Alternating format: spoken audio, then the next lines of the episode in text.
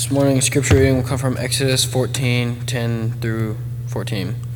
And when Pharaoh drew near, the children of Israel lifted their eyes, and behold, the Egyptians marched after them. So they were very afraid, and, the ch- and they said to Moses, Because there were no graves in Egypt, have you taken us away to die in the wilderness? Why have you so dealt with us to bring up us up out of Egypt? Is this not the world, the word that we told you in Egypt, saying, let us, let us alone, that we may serve the Egyptians, for it would have been better for us to serve the Egyptians than that we should die in the wilderness. And Moses said to the people, Do not be afraid, stand still, and see the salvation of the Lord, which he will accomplish for you today. For the Egyptians whom you see today, you shall see again no more forever. The Lord will fight for you, and you shall hold your peace. Please be seated.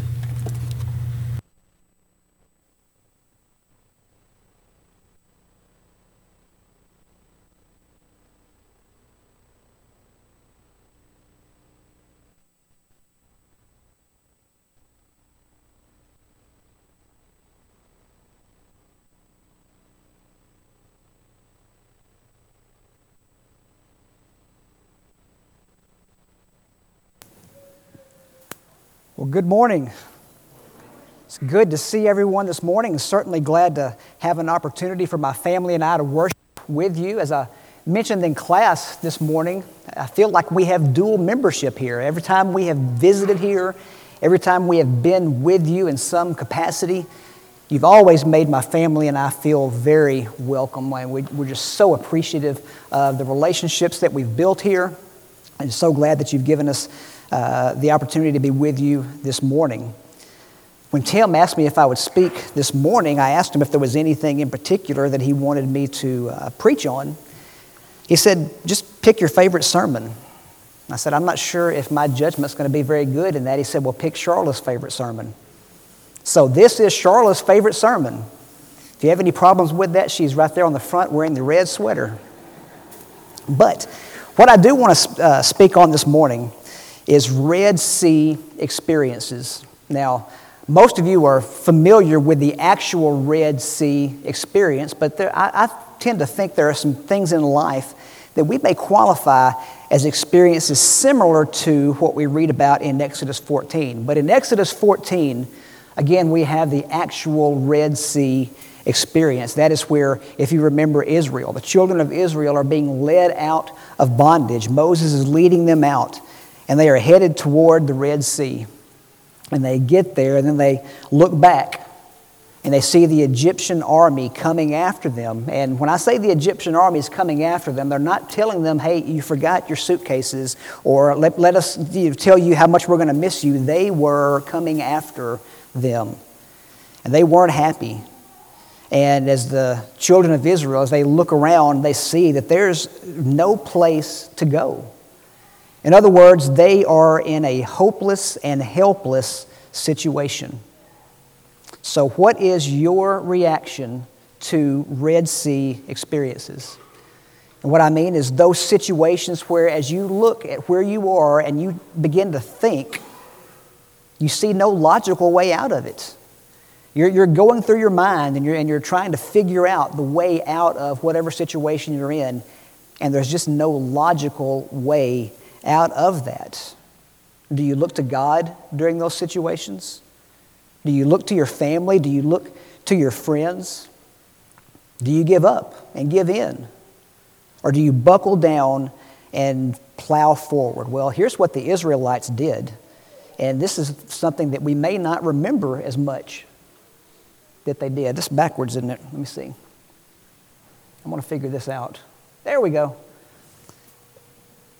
In Exodus 14, verse 10, we see the Israelites cried out to the Lord. In verse 10, and when Pharaoh drew near, the children of Israel lifted their eyes, and behold, the Egyptians marched after them. So they were very afraid, and the children of Israel cried out to the Lord. Now, that's what they should have done. And hopefully, that's what we will do when we find ourselves in these situations. That would be the first thing to do. So they did cry out to the Lord. We can give them credit for that, but where was their faith as they were crying out to the Lord? In verse 11 and 12, they said to Moses, Because there were no graves in Egypt, have you taken us away to die in the wilderness? Why have you so dealt with us to bring us out of Egypt? Is this not the word we told you in Egypt, saying, Let us alone that we may serve the Egyptians? For it would have been better for us to serve the Egyptians than that we should die in the wilderness. Think about where their faith was when they see themselves in this difficult situation. Remember, they've been crying out to the Lord. The Lord heard their cries and sent Moses to lead them out of this slavery that they were experiencing. Now, as they're crying out to the Lord, they're saying, Why didn't you just leave us back there where things were good? Where was their faith? They were crying out to the Lord, but again, where was their faith? You know, sometimes we pray and then lash out when our prayer is not immediately answered. Sometimes we give up and we think, well, God must not really care. I've been praying about this and uh, I don't see any answer to this. Does God really care? Of course, that reminds me of Jesus in Mark chapter 4, verses 38 through 40. And we see the uh, apostles that were there with him, but he was in the stern asleep on a pillow, and they awoke him and said to him, Teacher, do you not care? that we are perishing. Then he arose and rebuked the wind and said to the sea, Peace, be still. And the wind ceased, and there was a great calm. But he said to them, Why are you so fearful? How is it that you have no faith? You have this storm there. You have this difficult situation that they're in. And as they see what's happening, as the disciples, the apostles that are on the boat with Jesus, as they see what's going on, they wonder if Jesus even cares. And Jesus' response to them is, Why are you so fearful? How is it that you don't have faith? He was there with them.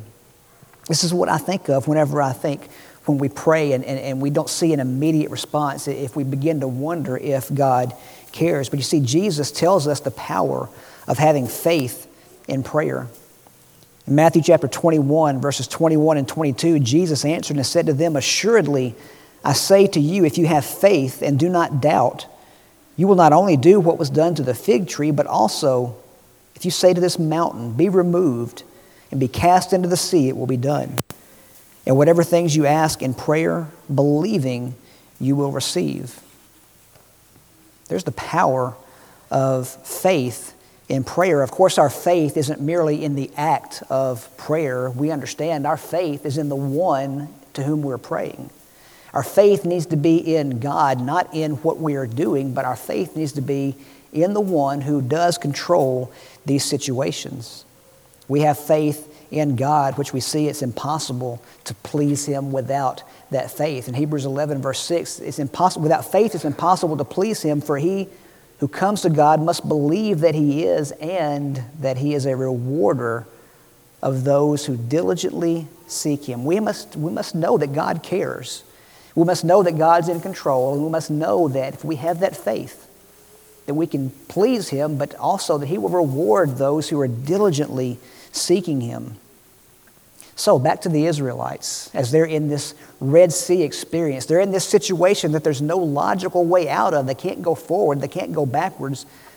They're surrounded, and the Israelites cried out to God, but then they blamed Moses for what they thought was about to happen. But then Moses responded, Just watch. Now, I'm not sure what translation you're reading from. Just watch is the Robert Orrin translation. I don't, I don't recommend that very highly, but still, that in my mind is what, what Moses is saying here in verses 13 and 14. Moses said to the people, Do not be afraid. Stand still and see the salvation of the Lord, which he will accomplish for you today. For the Egyptians whom you see today, you shall see again no more forever. The Lord will fight for you, and you shall hold your peace. You see, there's the difference there. We see the difference in Moses and the Israelites, and we see the, the difference in Moses' faith and the faith or the lack of faith the Israelites had. See, Moses' faith was totally and completely in God. Again at verse 14 The Lord will fight for you, and you shall hold your peace. The Lord will fight for you. If you see, if the Lord is fighting for any of us, you can't lose. If the Lord is fighting for you, you cannot lose. I think of Romans 8, verses 31, or verse 31. What then shall we say to these things? If God is for us, who can be against us? In other words, if God is for us, who cares who is against us? If God is for us, it doesn't matter who is against us. Are we living in a way that we can say that God is for us, that God is fighting for us? If so, then we don't have to worry about who may be against us. But as we think about this moment, this Red Sea moment, this Red Sea experience, you know, God doesn't just show up during these Red Sea experiences. He's not back in a back room somewhere just waiting, and then as soon as the Israelites call out for him, that's when he makes his appearance, and that's when he comes to the rescue. That's, that's not how God works either. You see, he was with the Israelites day and night in their journey. In Exodus 13, verses 21 and 22, the Lord went before them by day in a pillar of cloud to lead the way, and by night in a pillar of fire to give them light, so as to go by day and night. He did not take away the pillar of cloud by day or the pillar of fire by night from before the people. God was always there with them. It wasn't that they had to call out to him from a great distance and he had to race there to get there to be able to save them. God was there with them. And He is always with us when we are faithful. If we are walking in the light, if we've obeyed the gospel and we are walking in the light and have fellowship with Him, then He's not going to leave us. He is there with us, just as He would tell Joshua as they're beginning to go in and take the land. Uh, Joshua, he told, No man shall be able to stand before you all the days of your life. As I was with Moses, so I will be with you. I will not leave or forsake you. Psalm 37, verse 25, the psalmist there says, I have been young and now am old, yet I have not seen the righteous forsaken, nor his descendants begging bread. And then one of my favorite passages, in Hebrews 13, 5 and 6, where we see, I will never leave you nor forsake you. So we may boldly say, The Lord is my helper. I will not fear. What can man do to me? Just like we said earlier, if God is for us, who cares who is against us? What, what can they do to us if God is for us? You see, that should be a great source of comfort to us in good times and in bad times, that if we're faithful, we can be confident that God is there with us. So God was with the Israelites, and He had a reason for them being in that situation. If you'll continue on in Exodus 13, as they're heading that direction, we see there's a reason that God wanted them to be exactly where they were. And in verses 17 and 18, then it came to pass when Pharaoh had let the people go that God did not lead them by the way of the land of the Philistines, although that was near. Now, think about that. God didn't take them the way that was closest. He could have. He could have taken them the easy way. God didn't lead them by the land of the Philistines, although that was near, for God said, Lest perhaps the people change their minds when they see war and return to Egypt. So God led the people around by way of the wilderness of the Red Sea.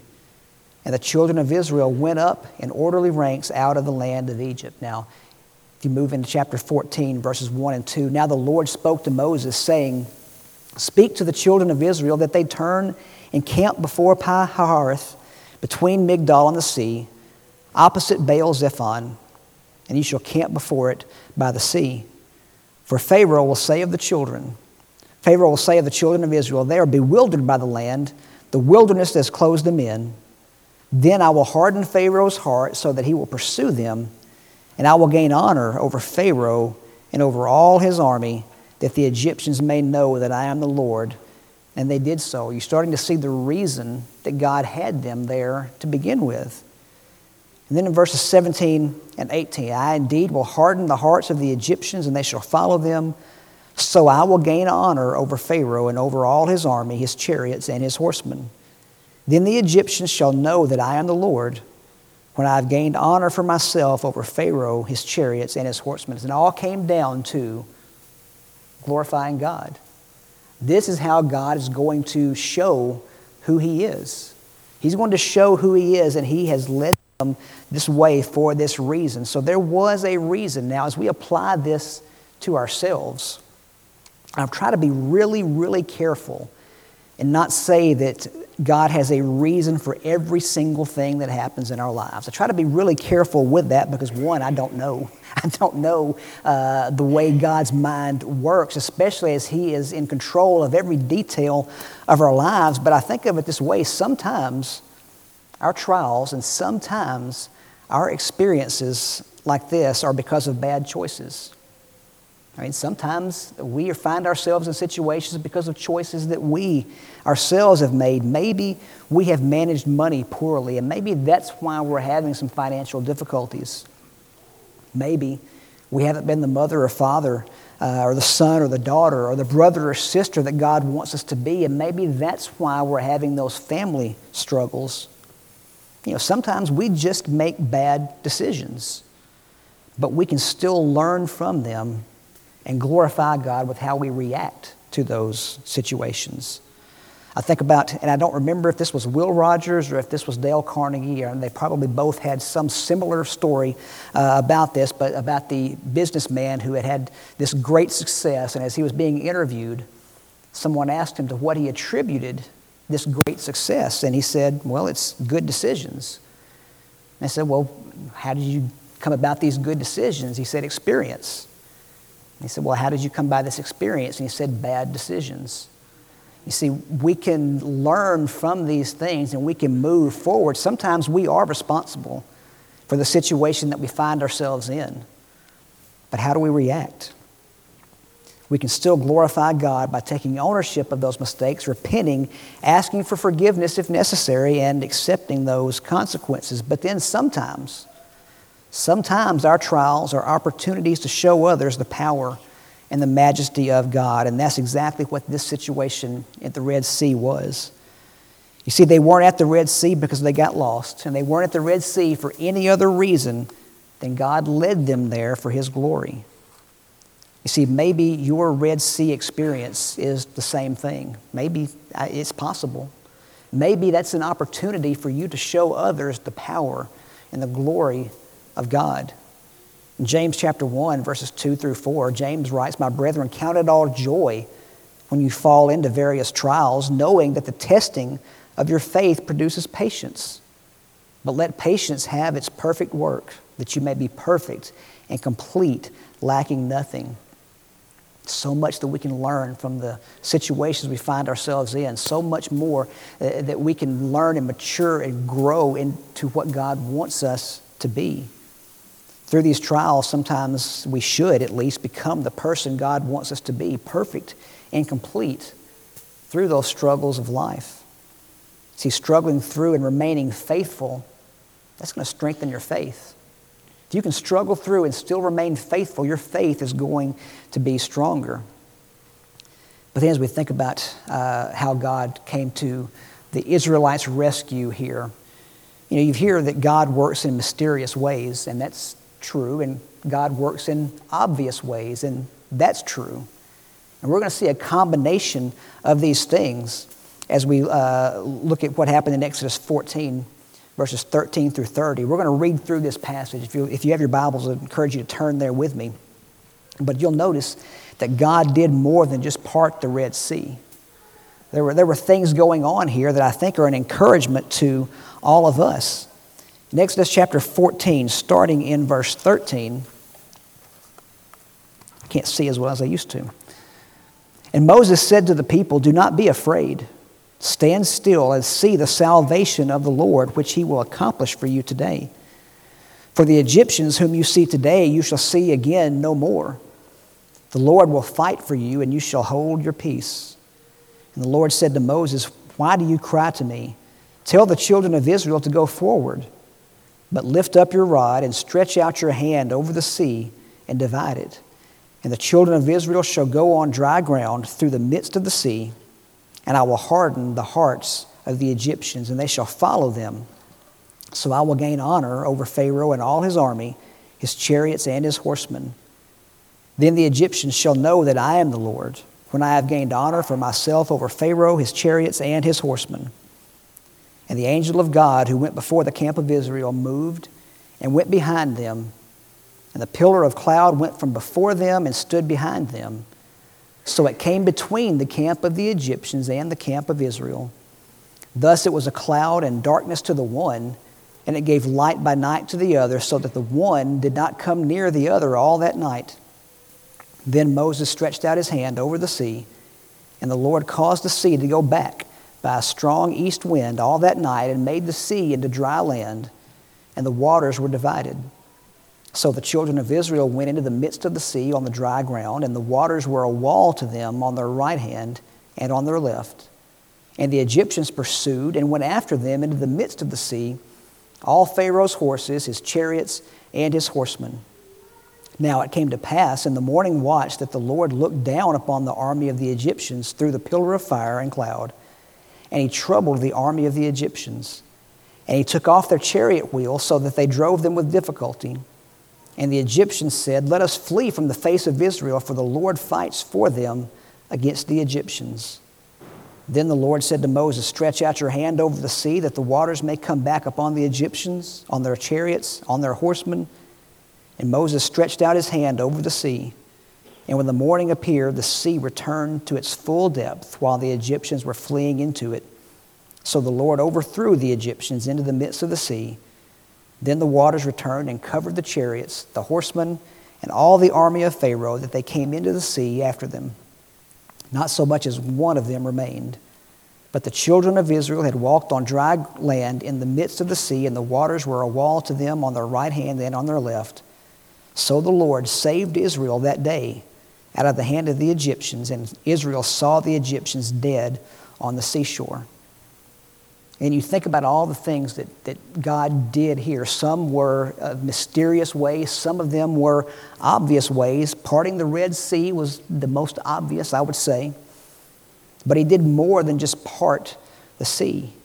You know, two of my favorite verses in this whole passage uh, and, and the ones that are the most encouraging to me are verses 19 and 20, where we see the angel of God who went before the camp of Israel moved and went between them. And the pillar of cloud went from before them and stood behind them.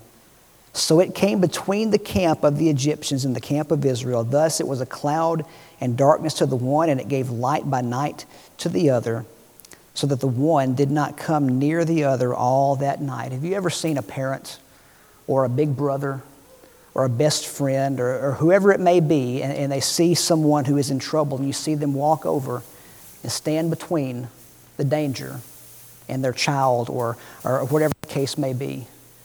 And you see it's that attitude of if you want to get to them, you've got to come through me first.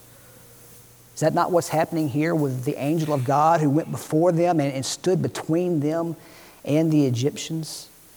And from my understanding, my, my study of, of, of, this, the angel of God, the angel of the Lord, is the second person of the Godhead. This is, this is God who is coming between the Egyptians and his children.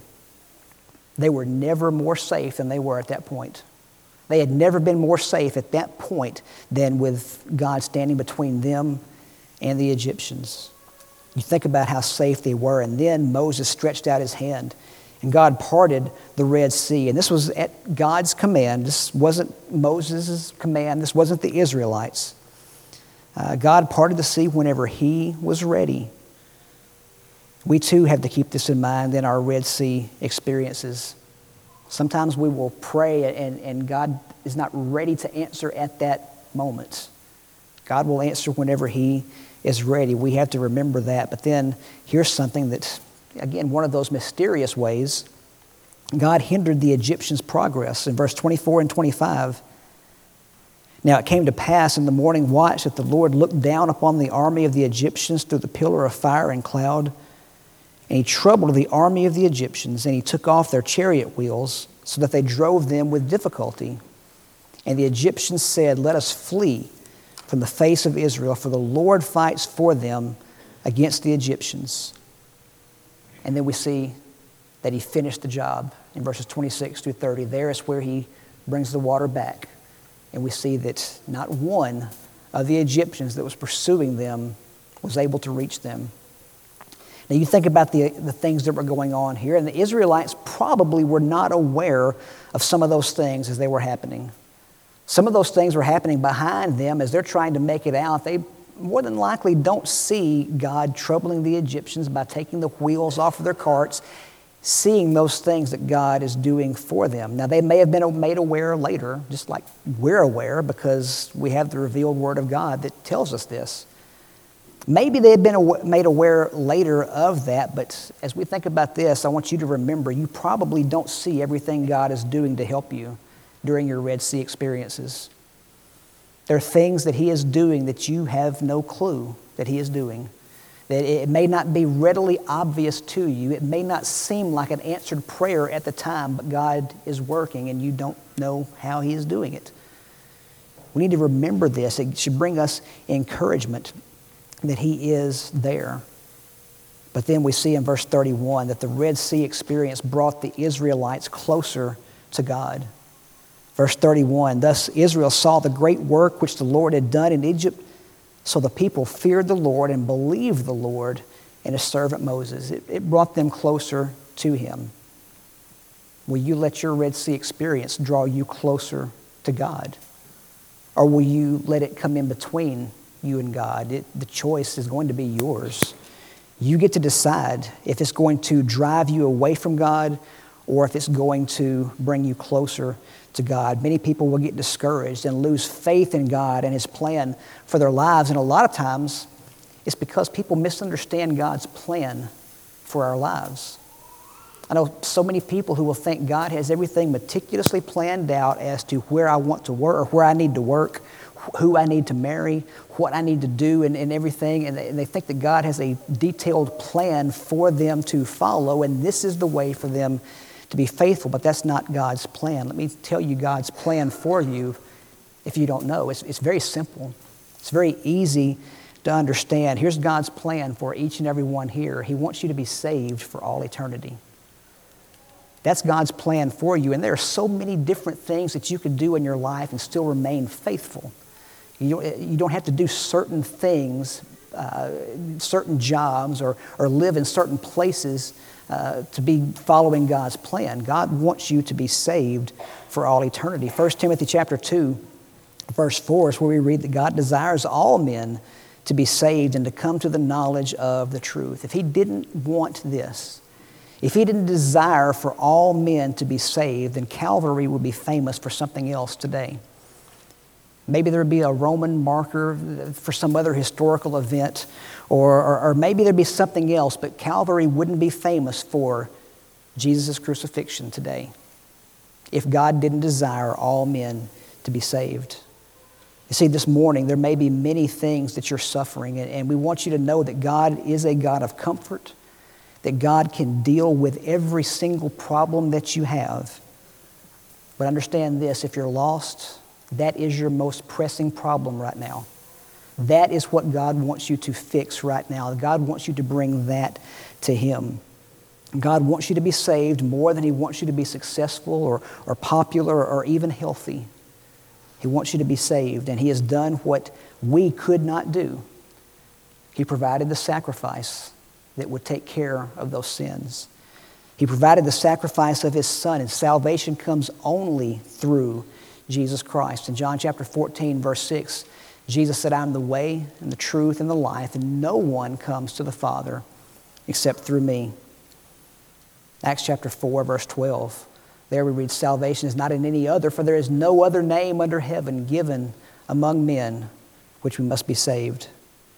You see, salvation comes only through Jesus. That's God's plan for you, is for you to be saved and to spend eternity with Him. If you're here this morning and you've never obeyed the gospel, maybe, maybe you have a faith in Jesus. It, does begin there. You see, uh, our salvation begins with believing that Jesus is the Son of God. It begins there, but it, it doesn't end there.